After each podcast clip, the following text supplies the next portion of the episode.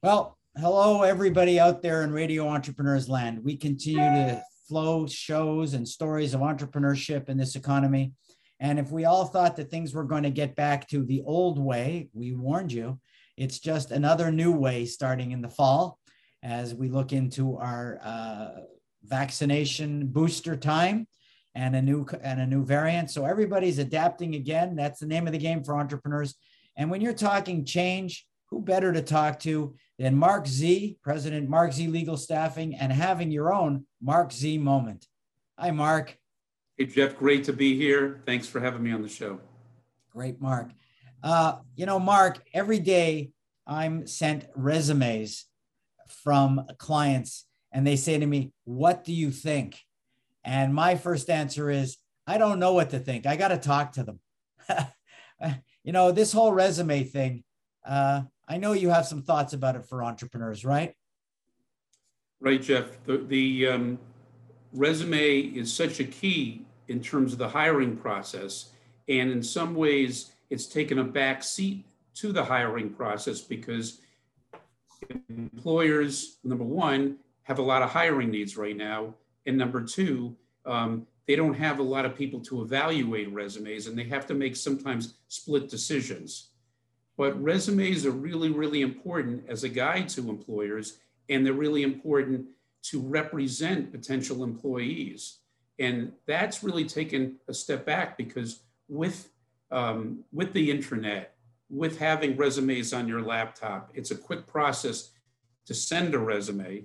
Unlike before, you and I go back a little bit, when you used to go to CopyCop, you would get your resume, you would have it laid out, you would send it to different employers, and you'd be strategic. Today, employees are less strategic in terms of sending out their resumes or changing their resumes or adapting their skill set to the specific skill set that our employers are asking. And they're not really looking at, when they're preparing their resumes, looking at pitfalls that would come. And that's, I think, it's important because these are pitfalls that employers still look at and utilize. So for example, you should have a resume that is not more than 2 pages. You do not, a resume is an overview of your background.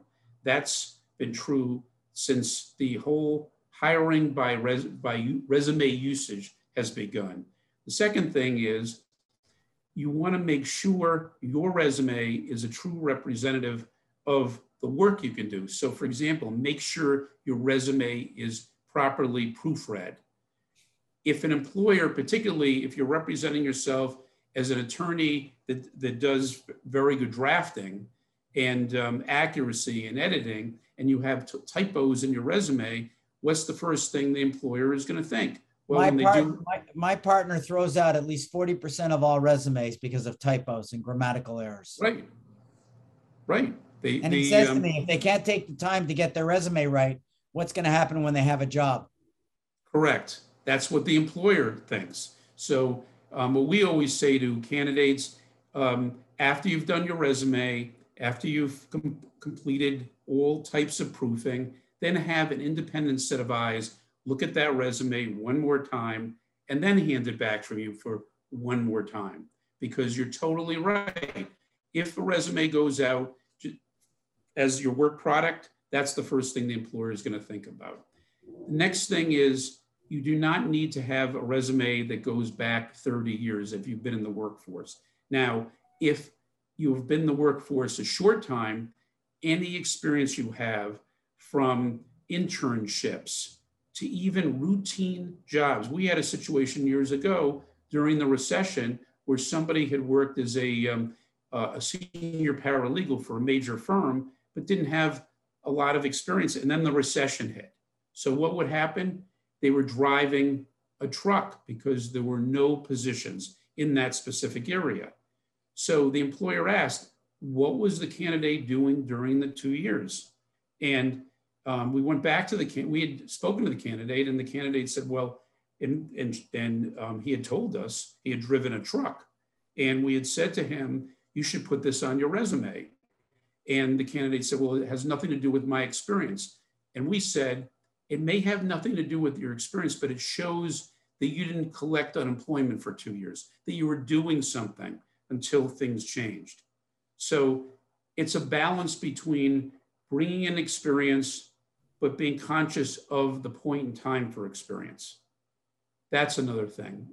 The other thing that we suggest is be specific and be strategic with resumes. So for example, if an employer has 4 different jobs that you could be qualified for, make sure when you submit that resume that you're going for and presenting yourself for the job that you have the most qualifications for.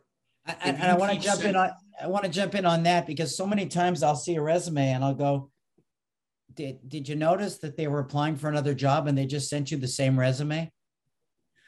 Correct. Correct. Or you might have had, which you've had, multiple jobs in your company, and they send the resume first to one job, second for another. So which is it? And so you really want, what we suggest to candidates, have a base resume and then maybe tweak it for that specific job.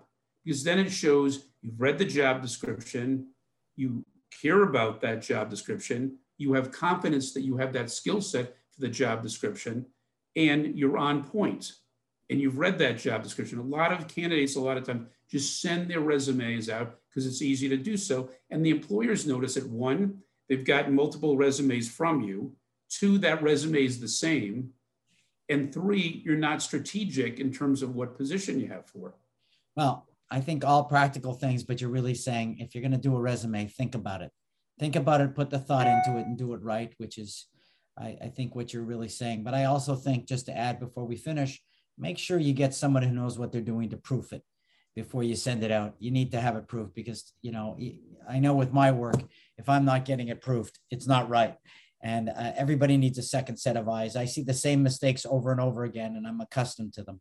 And we all make that mistake. So Mark Z, you know, I know you're a busy person.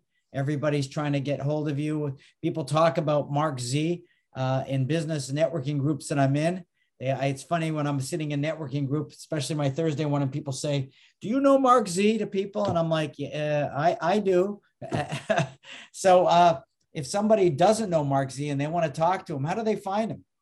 Well, first of all, Jeff, thank you for having me on today. And thank you for your thoughtful words. If they just Google Mark Z, M-A-R-C, and then the letter Z, we come right up. Or markzlegal.com, markzlegal.com, or 617-338-1300. And for those who don't know, Mark Z, I know he's private, he's been on the DL for the last couple of months. You wouldn't know it if you watched that big, positive, happy face. Soon to be back in an athletic gear again. Right, Mark? I love your positive thinking. Hopefully one day soon, Jeff. We're going to see you running around a tennis court with the Mark Z laugh. All right. Oh, we're hoping. Thank you. Oh, it's going to happen. We know it. And my name is Jeffrey Davis. And, you know, you always have to cherish those special Mark Z moments.